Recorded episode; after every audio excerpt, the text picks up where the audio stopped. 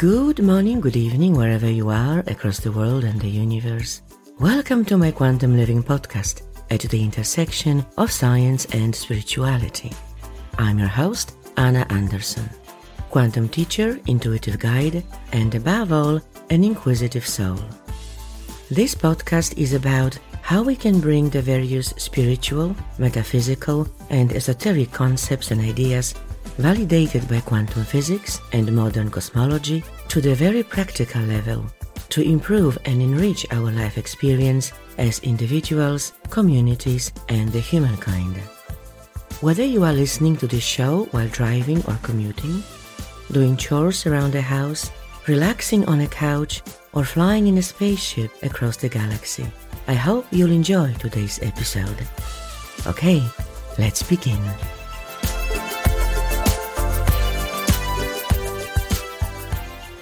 Hello and welcome back to Quantum Living.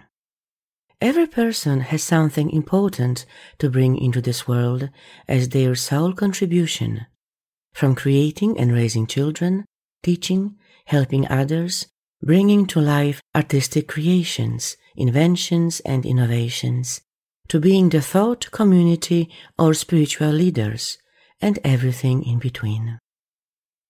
The word mojo has several meanings an exceptional ability, good luck, charm, magical or supernatural power. It is a popular slang term describing the most suitable and unique life path for each individual that guarantees fulfillment and success. When people ask, What is my mojo? they mean, What is my juice, my essence, my cutting edge, my secret, my hidden superpower that no one else has, my unique combination of all that I have to offer, that I'll be really good at, that will bring me the most joy, fulfillment, satisfaction, and will be in some way of service to others.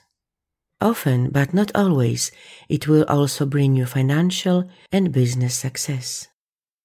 Your mojo is your soul calling, your life task, and your ideal career pathway, your innate talents, your unique essence, and your gift to the world that is waiting to be discovered and shared.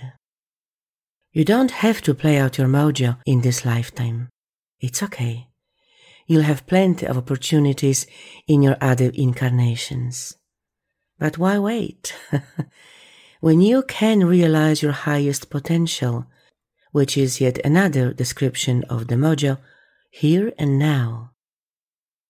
In the suite of my quantum personal transformation programs, I offer an intensive session, Finding Your Mojo, where I take the client through a number of activities, conscious and unconscious, models and strategies to identify their mojo. You will find more information about this session, as well as client reviews, on my website quantumliving.com.au. There is yet another helpful way to discover your mojo with the help of astrology that can explore and investigate your natal chart, interpreting the information encoded there about who you are and what is your soul calling. Is it true? Let's find out.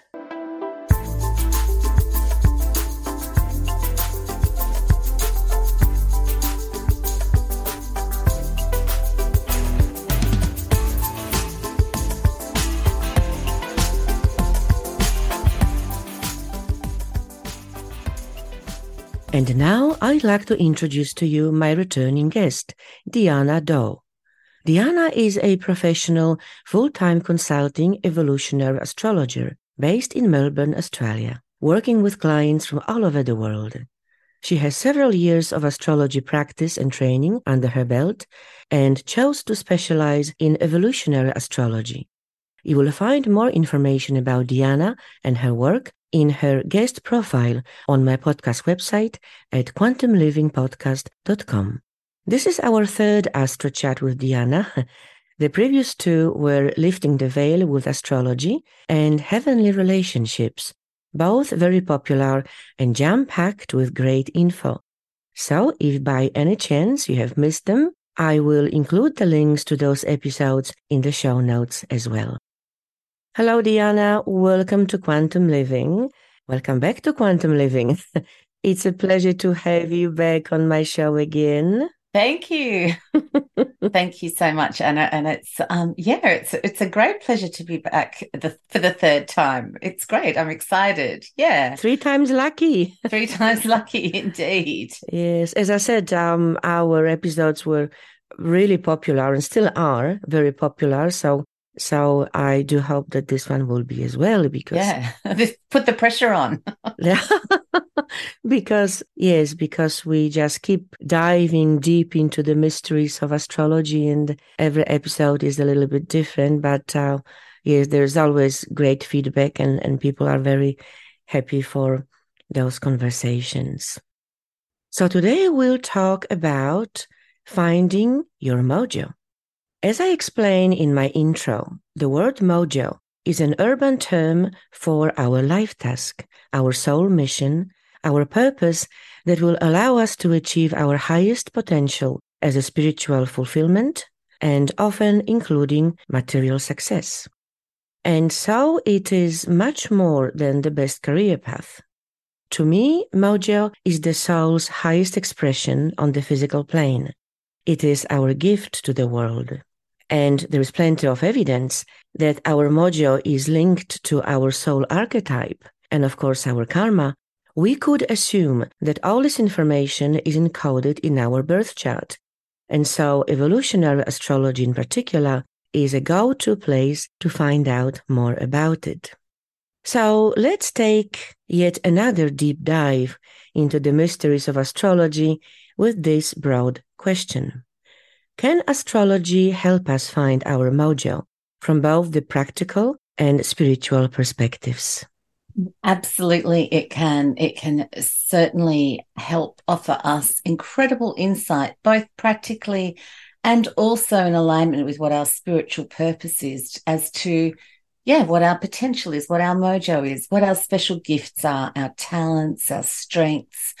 And yeah, from a spiritual perspective, again, what we feel or what we what we learn that we're actually here to do in this lifetime. And this is one of the um, main reasons i think that people come to an astrologer is to help them work out their career their vocation or their calling or as you put it what what our mojo is. Lovely. You know in my finding your mojo program which is a one-on-one three hour intensive quantum coaching session i use my model of the seven spiritual or soul archetypes that are linked to the seven chakras. And these archetypes are the warrior, the caregiver, the leader explorer, the artist, the teacher, the healer, and the prophet, going from the first to the seventh chakra. If we accept that our mojo, our soul mission in this lifetime, is linked to our soul archetype, can our birth chart reveal it? I love the fact that you use that analogy of the archetypes in alignment with the chakras and the kind of astrology that I practice um, definitely embodies archetypal signatures. And yes, absolutely using the seven that you just mentioned, but even going beyond that a little bit more. So our astrological chart can offer us really strong signatures that can direct us towards how we go about embodying our soul archetype, or even how we might have a few different kinds of archetypes. And for example, the archetypal teacher, you know, on some level, we're here to offer knowledge to others, to help others learn in some way. However, how we do this depends very much on what else is in the birth chart, right? So, of course, you know, your cultural and political and economic context um, make a big difference as well. But so do all the other configurations in your particular chart. So, there's lots of ways we can express um, and discover our soul archetype. So, you know, do you offer yourself as a traditional teacher, for example, who works in front of a classroom, or you might be a yoga teacher, or you might um, actually also have the archetype of a healer, and therefore you're healing and teaching at the same time. Yoga teaching, perfect, right? Um, it could just be that you're teaching via your podcast, such as you, Anna, um, or that you're teaching via your written word or via a blog. But you know, no matter what you do, in some way you're embodying that kind of teacher archetype. So that can that's something we can certainly look for. What are the kind of key drivers and the key archetypes that your chart can reveal about you? Yeah. So it looks like our birth chart is a treasure chest of information that we can really draw upon and find out about ourselves. Absolutely. I love that analogy of the treasure, treasure chest. Um, yeah, look, it is absolutely um, very much about, on a broader perspective, finding out your greater archetypes, but then narrowing it in by using the rest of your astrology to see how they're actually going to unveil. You know, you're going to work what what jewels are you going to work with in that jewelry box? How are they going to work together? How are they going to look when they're all on your body so to speak if that makes any sense? Yeah. Yes. So would you say that evolutionary astrology and perhaps i might ask you maybe to give us a little bit of a short description in terms of how it is different from your classic astrology for those listeners who may not be familiar with with these two different types so is evolutionary astrology more suited or better or or more revealing in terms of exploring the mojo, exploring the soul mission and the life task? What's the difference between the two? Ah, well, I'll start with um, your first question, which is going to mm-hmm. answer that anyway. What's the difference mm-hmm. between the two? So, astrology um, can really just give you a blueprint on this is describing your personality, right? This is, you've got your sun in Taurus and your moon in Cancer. And what does that mean? We're describing your personality and your challenges and your strengths. And there's so, so much we can get out of just that. But evolutionary astrology just takes it one step further and says, okay, you've got this chart, you've got this blueprint that you've been, that's been given to you at the time that you were born. Why? Why do you have this chart? Mm-hmm. What have you brought in potentially from a past life or many past lives, but also including your ancestral and cellular memory? What has actually come in for you to have chosen your soul, chosen to work with this particular chart in this lifetime? What's been left unresolved from the past that you might need to work on this time as far as your evolutionary progression goes? What are some of the challenges you're going to face in this lifetime? And what is the ultimate potential? Now, how we navigate that is, is, is incredibly varied, and we've got so many different, you know, nuances and great spectrum.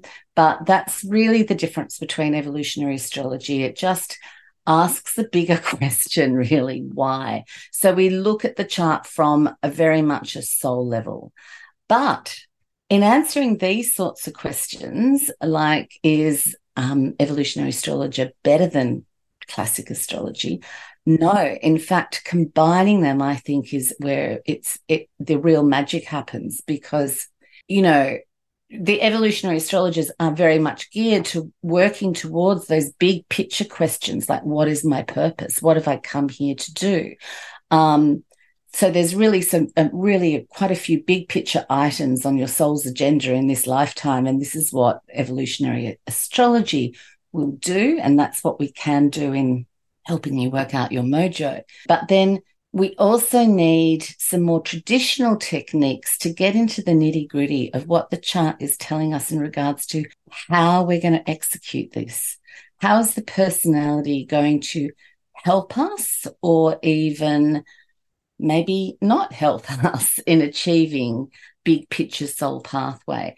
So we can look at traditional astrology, and I absolutely do. We look at what special skills do we have, what tools have we been given, what challenges, you know, what what are our um, strengths, and also what we don't have. So what doesn't come naturally to us, so that maybe we can actually let go of some of the things that don't come naturally to us and stop beating our heads against a brick wall because we don't understand maths, for example.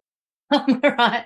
So I was really grateful to astrology to help me actually come to terms with some of those things. It's just not part mm-hmm. of it's just not part of my um, soul DNA. So there you go. and that's very much what evolutionary astrology is. It's really looking at what your soul DNA is, and then tra- traditional astrology is looking how does it all work. So I really believe there's a um, beautiful combination of mixing evolutionary astrology with traditional techniques so that we get into the the big picture, but then the finer details that help us lean into and execute our mojo.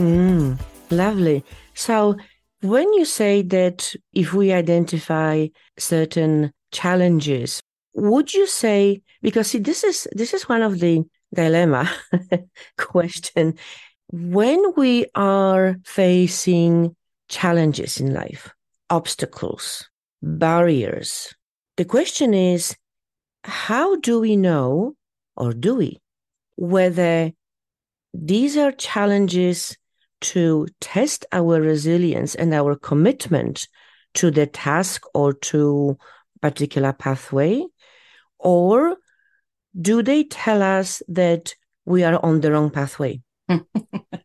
What a question. Um, i'm going to say both. Okay. I, i'm going to say both because i've witnessed astrological transits asking us both questions or helping us come to terms with both both perspectives right? So in one way we can look at our own astrological chart and we might see there are some innate challenges in there but we might then get a transit which is basically the planetary bodies moving in the sky and making a direct relationship to a planet that we've got in our own natal chart. And the way i like to look at transits is really it's just the universe asking you energetic questions, prompting you to ask yourself or to face particular questions. Now, sometimes those questions may be very much aligned to yes, keep going. You're on the right path, but you've got to overcome this particular obstacle. And this is a real fascinating little nuance as an astrologer to try and juggle when you're reading someone's chart. Is that what they is that's what's being asked? or is it that yeah. it's not it's not right? So is it the fact that you've got the person who is literally working their working themselves to the to the grave and ignoring their family? So their family's gone off and basically left them. And they've got that's then that's the universe saying no you need to let go of this part to pay more attention to that part. So i don't know if that answers your question but that's the way i like to think about it. Yes thank you because this shows the complexity and uh, well unfortunately in the quantum field we get usually both answers yes and no. Yes. but can there be enough information or enough guidance for us to really understand and agree okay this is just testing my resilience and my commitment to this pathway. Okay. So it is the right one but i just need to go through some obstacles and challenges and, and difficulties to get to the other end. Or if you keep banging your head you know against the wall again and again and again and again well perhaps you are not on the right pathway. Yeah, yes, but the other thing that I, that just dropped in when you were asking about that is actually it all comes back to what your mojo is in the first place. What is that archetype? What is that soul calling that you're being asked to to move towards in this lifetime? And what is that mojo? Are you in alignment with that or are you kind of banging your head against it? Because then we've got a much better opportunity of answering the question so, for example, I'm going through exactly this at the moment. so I'm going to use this example. I um, have a very strong archetype of teacher in my chart, and I really want to start teaching. Right? It's I've I've written my coursework. I've done everything. However, I'm letting a particular part of my chart, my own inner ego based fear, keep giving me excuses and keep putting up barriers and keep offering me signs where I go, see, see, I'm not supposed to do it. But I know because that archetype is just beaming in my chart that I have to get over that fear. That's an ego based fear. It's actually tripping me up on the way to my actual calling. Yeah. So I have to work with that fear. Does that, does that help? And by transit that so at the moment i'm getting a transit that's very much asking those sorts of challenging me in that way. Come on get over yourself so to speak you know? Um, face the fear and do it anyway is is the kind of theme there are timings for everything and that is one of the most beautiful things about astrology. It is this incredible timing um, device to help you align and walk the paths that are more natural for you to walk at particular times. So I was going to actually ask you whether timing is embedded in our birth chart and in any transit that we can overlay our birth chart with. In other words, can our birth chart indicate that there is a better timing to start our particular pathway or move on to the next phase or not. So, is our timeline visible in our birth chart? Okay. So, I I can look at your chart, for example, and with a bit of work, can kind of map all the major transits and progressions of your life. So I'm literally watching that, you know, hand of the clock move around your chart giving me indications that there are optimal times for certain things. There's a time for contraction or expansion. There's a time for being more introverted or more extroverted. There's all these sorts of times. There are some common timings for across all of humanity um, that we can apply astrology to. One of them is simple as the lunar cycle that we can be in track with on a micro level, the lunar cycle and release during a full moon, set new intentions on a new moon that aligns with our mojo, right? So we can we can do that. But then one of the key ways, particularly in alignment with the mojo, for want of a better word, is what you may have heard about our Saturn return which is which is one of the key timing techniques that happens at around the age of 28 29 and this is when we're actually really called to become more of our true selves to separate our identity or our attachment from our parents or what society thinks we should do and actually really move a lot more towards that archetype to that mojo to that soul calling.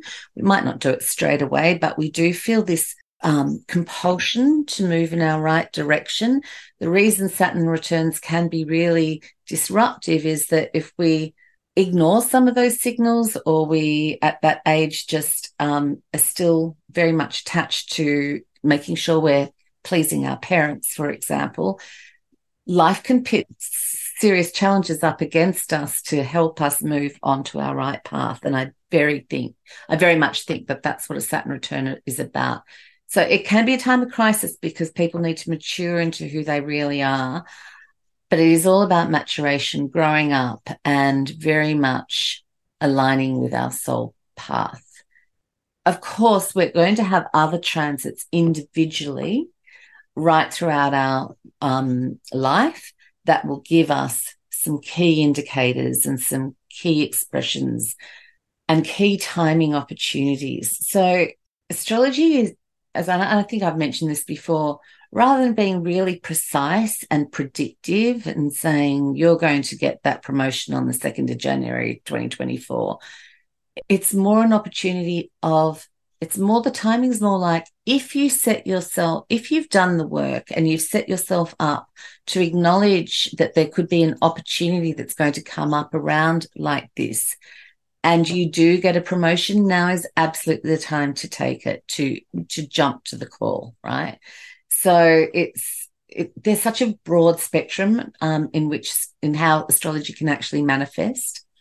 That's why I like to use it in in the terms of questions, really. So, you know, we'll often have conversations with someone who's thinking about making a certain change. And there'll be a major transit happening, usually astrologically in the 10th or the 6th houses, or a key planet in the natal chart that is going to propel them into action. So we've all seen those people that have just been waiting to build something or waiting to jump into that new job or leave that relationship. It's like, and then a transit will come along and kind of really propel us to move forward. So they really can um, wake us up to dealing with some big challenges, um, but also they can wake us up to, you know, facing what we are we on the wrong path? should we move off that path and move towards a, a different path? Um, yeah, so it's it's about taking advantage of an opportunity to jump um, onto our mojo train when the time is right. onto our mojo bandwagon. yeah, yeah, onto the mojo bandwagon. Exactly. Now, what would you say to someone who claims that not so much the birth chart in terms of their personality, their characteristics, they, their skills and talents, but more so about predictive astrology when you have your you know monthly horoscopes for example and and you can have them broad just for each sun sign or you can have them specifically based on the chart.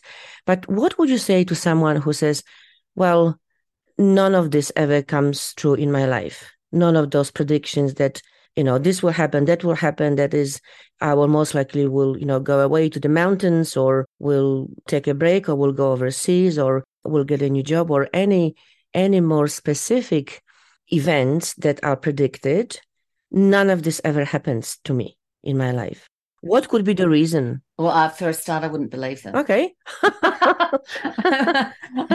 I'll, I'll, answer on two levels. If they're just looking at the stuff that's on Instagram, the stuff that everyone, might, including myself, puts out there about, you know, what's happening globally and, and what's happening for a particular Taurus at, at the time. Yeah, we, we we generally are talking about the energetic principles that are within the collective consciousness at the time, right? And they can affect us all differently and they can all affect us similarly. Like the whole world is going through a bit of a crisis at the moment and and really having to shift and align with how we think and feel about peace right anyway that's a whole nother subject.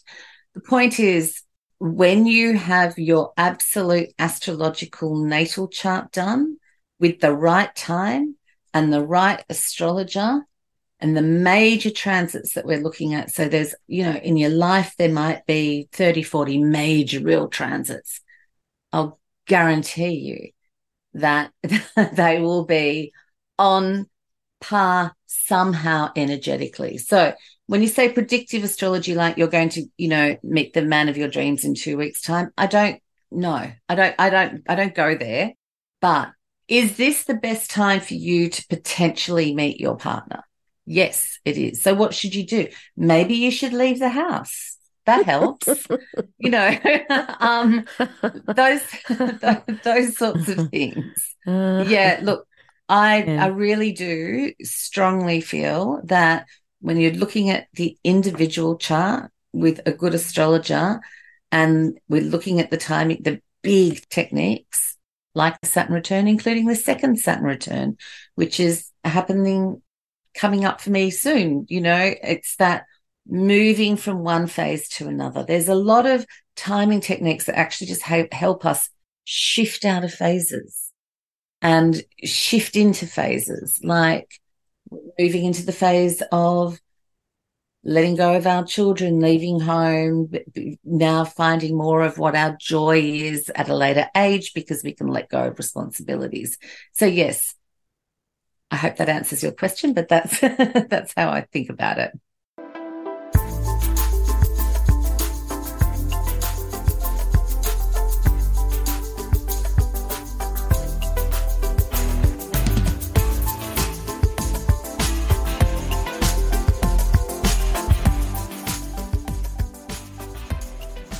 Lovely. Now, just one other question came to mind as we were speaking, and that's, um, I guess, more technically speaking about astrology and astrologers. I mean, we all know that these days there are computer programs that can draw up your birth chart based on your exact date and place of birth. So that's basically science and mathematics and etc. In terms of its interpretation, including upcoming transits, no two astrologers are the same, and there is a different level of skill. And there are, say, there is both art and craft involved in astrology reading. So you could potentially get two quite different readings. You you can, and that is where um, finding that is where making the choice to see the astrologer that you that you feel that you resonate with can be really important. But be, but before that, you know, we, we've talked before about the incredibly broad spectrum that astrology offers, and I think you'll find on some level, even across three different astrologers, they may still be talking about the similar archetypal themes, but be talking on a, either on a very more mundane, practical level. This is on a daily basis. This is how it's going to work. They might be talking about it. Some are much more negative focused. Um, and then they might be talking about it in a much more um, intuitive way. And when I say intuitive way, one of the reasons I love doing astrology consultations and I'm such a fan of people getting their astrology done with an astrologer is because the skill of the astrologer is to take all that information, but also ask the right questions and getting some. I don't ever do a reading where I don't have some context as to what's going on for that person. And I will ask this person quite a quite a substantial number of questions where it often really surprises people. They come in and they think, I thought you were going to tell me everything. Why am I telling you? Well, I'm I'm asking you the questions because I'm trying to gauge where you are at in relationship to this chart that I'm seeing. And then my job is to marry the two somehow using the symbology, but also my intuition and asking more questions. So I'm very much a question based astrologer. I will tell you lots of information, but I want to know some context first. And I think the astrologers that, and that's where computer programs fail, they just give a very black and white, it applies to everyone conversation. The data, they're not sitting with that individual. They're not having the, the establishing the rapport, reading the body language, having a relationship, right? It is a relationship tool. That's basically what um, astrology is, I think. Yeah. And that's exactly what Steven Forrest said, you know, the world renowned astrologer said in in his interview with me i think it was last year that's exactly what he said it is a relationship it is a conversation i need to connect with the client in order to give them the correct information he also pointed out the role of intuition. And we talked about it on, on our previous episode. You know, what's the relationship uh, between astrology and psychic readings? As often you get people who offer both. The intuition part, this is the, the art in the art and craft equation. something that perhaps can't be learned because you know you yeah. can learn the maths and the science okay but then you move into the art mm, Oh, you have to learn all the basics. You absolutely have to learn.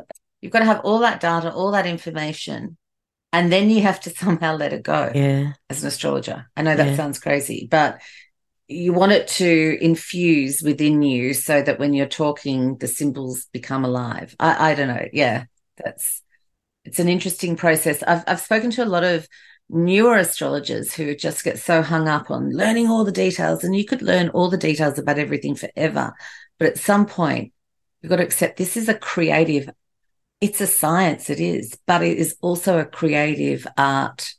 Um, and it's, yeah, it's a beautiful, um, synergistic relationship between science and yes. imagination. Yes, and that insight, that intuitive insight. And insight. Um, mm-hmm. I think, like I said to you last time, um, the more astrology I do, the more intuitive I become. Yes, yes, because you know that that's where you are seeking information, so mm. that portal opens up for you, and uh, and more information is flowing. Beautiful.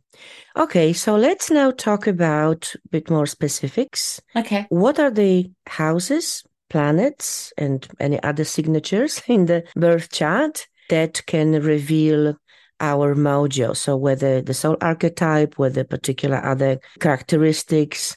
So could you give us, if you like, in a nutshell, a brief overview of the process you, you would go through when someone wanted to find out about the mojo in terms of what you would be looking at?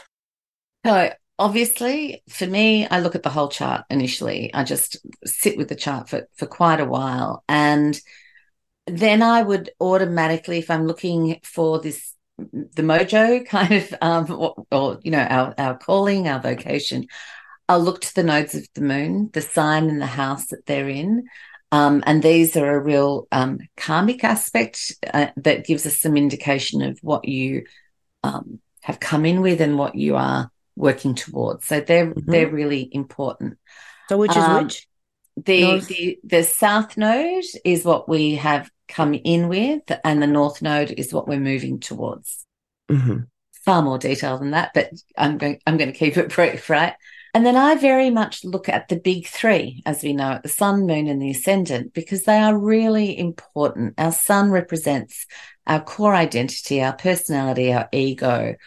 And while it doesn't dictate what our vocation or choices might actually be, it does offer some insight into our inherent strengths and weaknesses. For example, broadly speaking, a Leo might thrive in a creative leadership role, where a Virgo is going to more likely excel in a vocation that requires detail orientated or analytical skills. So these are some of the tools that we've got, right? And then our moon sign, which represents our emotional needs, our instincts, our intuition, our inner desires, can be crucial to, to determining how we derive our vocational satisfaction. So, for instance, someone with a Cancer moon may need to find their vocational calling in areas that allow for nurturing and supporting of others. And this does not actually have to be a job, right? It can be deriving your calling from raising your children, for example. That's going to sit well with a Cancer moon. So, and then our rising sign influences our outward behavior and our first impressions that we make on others. And it can guide us into following a path that aligns with our public persona, how we interact with the world. So you've got a Libran rising, for example, you're going to be more drawn to vocations that involve some relationship negotiations, diplomacy, aesthetics, right? So they're just really broad, broad brushstrokes. I would also very much look to Mercury and Mars because a strong Mars is going to indicate have we got a more competitive or assertive nature, for example? Or, you know, a, a Mars that might not be so strongly placed. Do we need to work in the background? Are we going to feel more comfortable behind the scenes, right? And a strong Mercury is going to suggest where our communication strengths are. And Venus is going to tell us what we what we value in our work and how we find value in our work. And then Saturn, one of the greatest revealers of what our great work might be in this lifetime. In other words, what is it we're actually here to face and our fears or obstacles that could be holding us back towards getting to our mojo. So that's that's I look at all of those the signs are in the houses they're in. But then I also very much look towards the houses to see where our natural sphere of influence is. And then I would look to the aspects to see how our archetypes might actually interplay with one another, which one's more dominant in the chart and which one's more subservient. So, is there one that we want to give more energy and power to than another one? And then, am I going too fast or are you good? No, no, um, no, no, no, keep it going. Okay. So, and then we look towards what we call the midheaven in the 10th house. And that's really the, the, the, the highest point in the chart, right? So, and that the midheaven is very much associated with our calling. It's the interaction between who we are and what we have to offer the world and what the world is calling from us. Um, so I then look to the the planet that rules the midheaven. I look to see if there are planets in the 10th house. That can tell us a lot about our vocation. If you don't have planets in the 10th house, that doesn't matter. We still look to the ruling planet of that 10th house cusp. And then the sixth house, I look at to see what is our relationship with work. It all might be absolutely great to have this you know, teach your vocation, but can we actually execute it? Do we have the skill sets? Do we have a good work ethic? Can we actually get out of bed? You know, what are our daily habits and rituals that can help us achieve our vocational calling? And really, the 10th house, 6th house are quite different in the sense the 10th house can really, is really, I would call more our mojo, our vocational, our soul calling, our direction. And the sixth house is more our job. And they can be very different right? Absolutely. Like you, for example, when you have volunteers in emergency services. Absolutely. So, where actually the soul archetype is hiding? Is there a particular spot for it in the birth chart, or is it a compilation or composition of all those various elements that will then reveal as a pattern the archetype? The latter. It's um, you know, some people might say it's it's the midheaven. They might say it's your north node. They might say it's your sun. It's your ascendant. I tend to I tend to look for what is the theme or the archetypal theme that is resonating across a multitude of levels in the chart, right? So there might be a really strong teacher archetype, which I've got in my chart, but I don't just have it in one place. I've got it in a couple. So therefore, that becomes a much stronger kind of archetype. Um, it's a pattern revealing. Yeah, pattern revealing, and stories yeah, okay. start to un- unfold. Yeah. Right. Yeah. Okay. Well, I like that. Hmm. oh, very, very interesting. Okay, so could you give us a couple of interesting case studies of clients or people you know of who discovered the mojo or reconnected with the mojo through an astro reading? Yes. Um, so I have one young client who had no idea what she wanted to do. She was very confused and not someone who was aligned to traditional study, which is absolutely fine.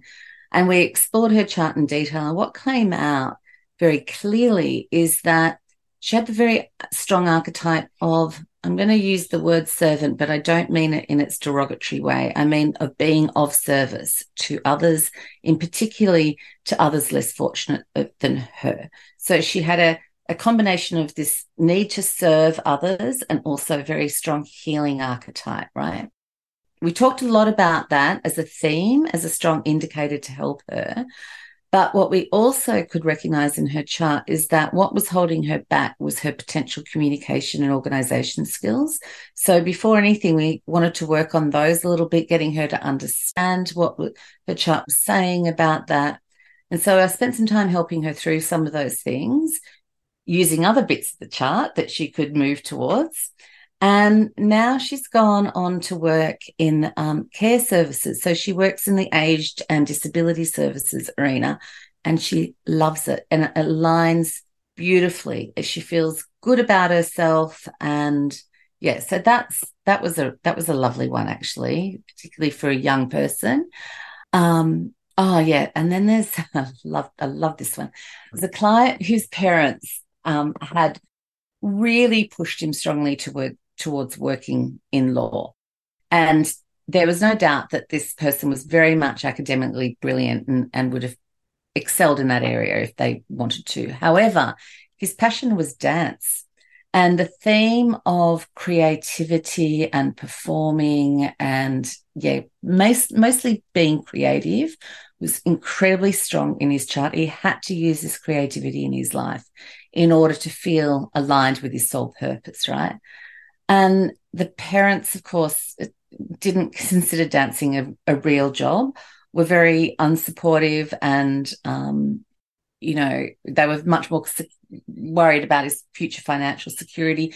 But what he also had was a bit of a laissez faire, didn't really care about his um, financial security. He was willing to risk that to continue on with his love for theatrical and, and, and dramatic life, which was more important. And after a couple of chart, we did a couple of chart consultations. He felt very seen and he had a very strong sense of confirmation that he should be pursuing his passion while he was still young, knowing that he could fall back into a real real job later if he wanted to. But he had to go on, and he has had, and he is a success, a successful dancer, wow. and he's traveling the world, and he's in musicals. So that was that was pretty cool. And um, are you okay for another one or? Yeah, one more. Yeah, yeah. so there's this, this other one when I was when you asked me, I was thinking about this because this is very much aligned with her mojo. There's a client who had spent her entire life working in high corporate, high fi- high flying corporate arena, right? And she she had a lot of financial security, but her absolute love and passion was gardening. And as soon as she approached retirement stage, she was not ready to give up working altogether, but she really wanted to put her love of gardening to use. But she also had a really strong teacher archetype in her chart. So she ended up running small businesses that was teaching schools and teachers how to set up their own veggie patches. And we just played around with all these ideas in the chart. Well, you could do this because you've got this strong teacher archetype yes. and this is your love of gardening and you can use your skill set that you had in your corporate world to communicate. And, and, and that was, yeah. So that's what she did. So, and it was cool because she was a Virgo. She had a strong Virgo midheaven. This is an example. The Virgo archetype can be incredibly analytical and detailed oriented and work and as she did as a systems analysis in the corporate world but it also loves to garden. It like loves to apply that detail into the earth and organizing the garden. So that's just yeah there are a couple of examples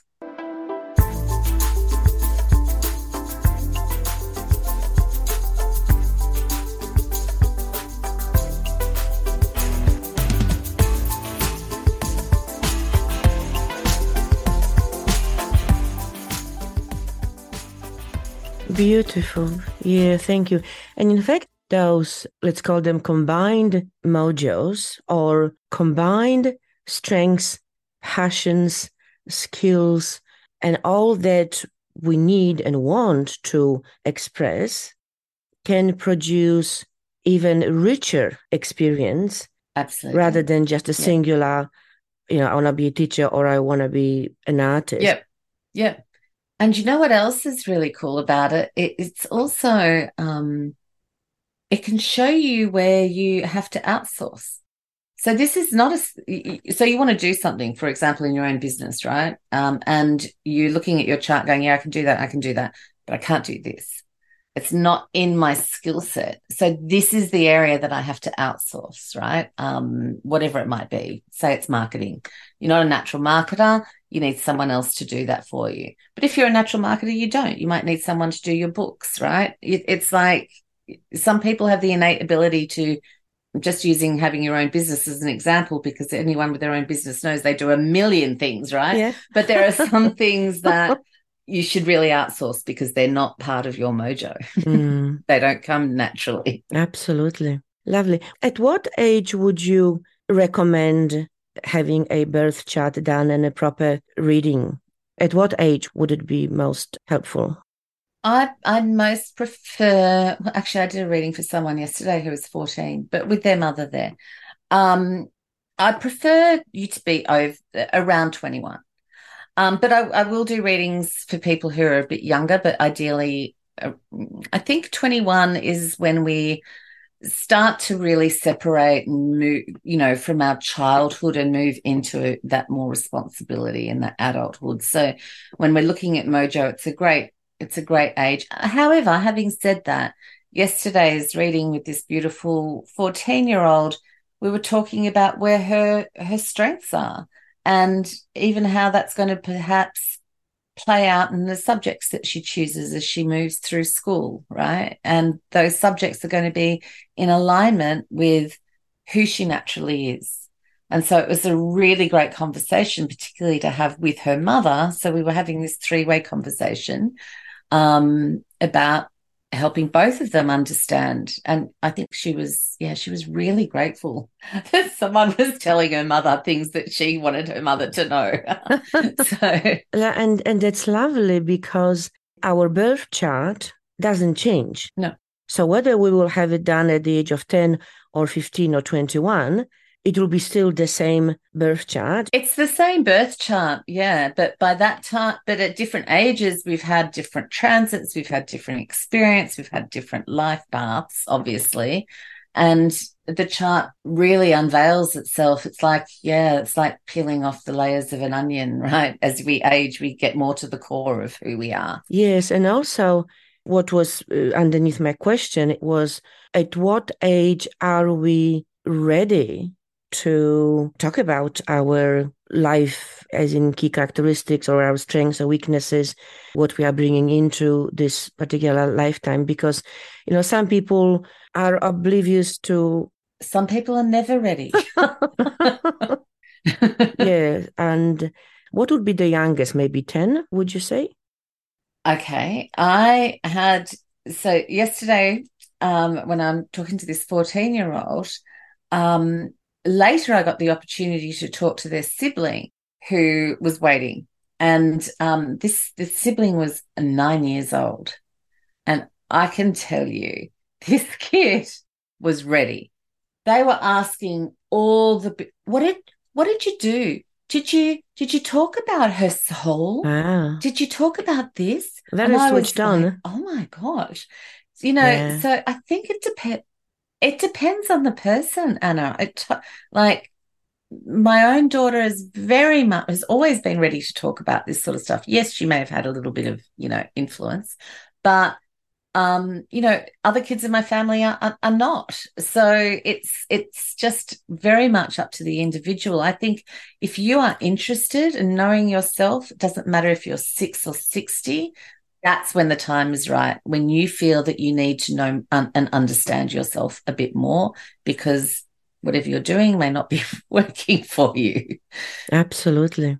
Okay i'd like to finish our conversation which is fascinating with a somewhat left field question which is linked to information about our life embedded in our birth chart and visible through its development, through transits, etc. And the question is, in your view, in your personal view, is our life 100% predestined? In other words, do we only have destiny and perhaps karma? Or is there a at least a margin of free will? What do you think? I've thought about this a lot. As an evolutionary astrologer, this is probably the number one question. Your chart is your chart. That is, it is a blueprint. It stays as it is. So, to some degree, that is your destiny. You've been given this chart. You've chosen this chart. You've you've you've embodied into the physical realm with that as your roadmap or blueprint. However, as I've said numerous times, the spectrum through which astrology can unveil itself is incredibly broad. And so we can work out, we can actually be embodying our chart on a very unconscious level or on a very conscious level. That's where our free will comes in. We have free will to choose how we're going to play out that destiny. We have free will to perhaps push up against it. And if we're pushing up against it, does that mean that karmically we may have to come back and do something else? Yes, that's what I believe. We haven't potentially fulfilled that. So it's not like it's so destined, it's set in stone. It's evolving, right? And so you could say there is a there is an aspect that is destined to some degree.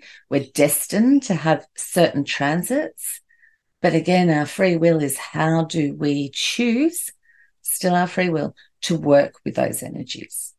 So that's that's where I feel most comfortable in answering that question. Yeah. Yes, thank you. I'm on the same page here because that's also my belief that yes, we have a blueprint and we have certain events in our life that are in fact set in stone, and I call them non negotiables. But then we have a margin of free will to choose various other pathways and ways around those main events and, and how we'll get to them. And yeah, so I feel comfortable. I'm comfortable with, with this, if you like, philosophical viewpoint. Look, a hundred percent, and that's one of the things I love about astrology is that actually it gives you the opportunity to explore yeah. your choices around what those what's being asked of you in this lifetime yeah because it will show okay this is your key strength your key mojo but you can get there via 20 different ways mm-hmm. you can go yeah and of course we've got to take we've got to take our cultural and um, socio-economic and gender issue. I'm going to take all of that. Um, I don't want it to sound too simplistic. All of that needs to be considered in the in the one equation, which again is why you need to see an astrologer as opposed to just use a you know online an, something an, an yeah. algorithm. yes, absolutely lovely. Well, Dijana, as always, it's been an absolute pleasure to be chatting with you, having this lovely astro chat. and thank you so much. Before we close, is there anything else that you would like to say to leave our audience with? And also, just as a, a reminder, how people can contact you, reach out to you, and whether you have any particular events coming up, and whether you have a time frame for your courses coming out, or is it still in the making? Thank you so much for asking. uh, well, I am definitely going to be teaching next year. Um, I was going to start earlier this year, but I've let myself get in my own way and I'm dealing with that. But I'm definitely going to be teaching next year. So I can be found at um, aspectastrology.com.au or on Instagram slash aspect astrology. Um, they're probably the best places to find me. You can contact me via direct message. You can ring me. All of that information is available um, on the website.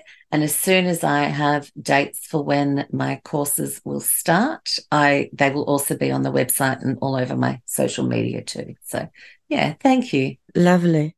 Lovely. And finally, I understand that you are working towards an international accreditation as an astrologer. Could you just briefly tell us what it involves and what it's all about? Yeah.